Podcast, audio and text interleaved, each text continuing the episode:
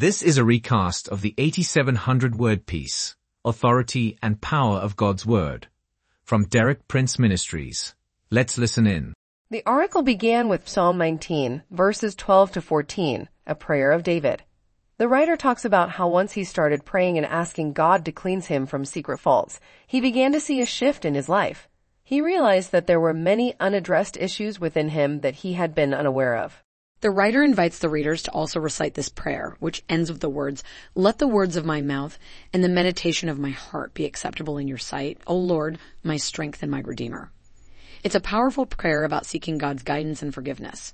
Then, the writer discusses the importance of understanding the Word of God.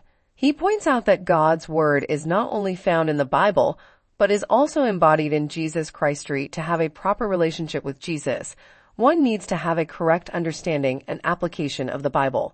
It's interesting how the author explains the authority behind scripture, saying that it's inspired by the Holy Spirit. So when we read or hear scripture, we are directly confronting God's authority. The writer also emphasizes that all scripture is profitable.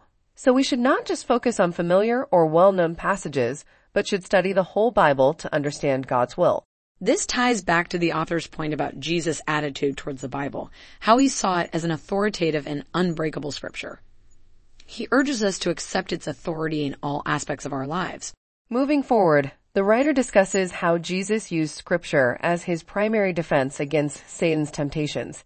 He advises us not to try to outwit Satan using our own wisdom, but rather to rely on the written word of God. The article then delves into how Jesus treated the Bible as his guide for living and how his life fulfilled scripture. In fact, there were 18 different instances where something happened in Jesus' life that scripture might be fulfilled. Now we get into some really interesting points about what God's word does for us.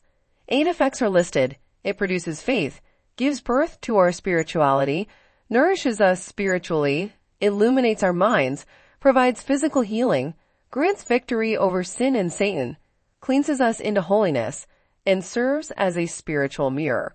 All these effects show how dynamic and instrumental God's Word can be in our lives. It can literally transform us, spiritually, mentally, physically, if we truly embrace it. Lastly, the writer reminds us to treat the Word of God with respect and reverence. He stresses that we shouldn't just passively read it. We need to actively apply it in our lives for it to truly work. That's it. A powerful guide on understanding and applying the Word of God in our daily lives.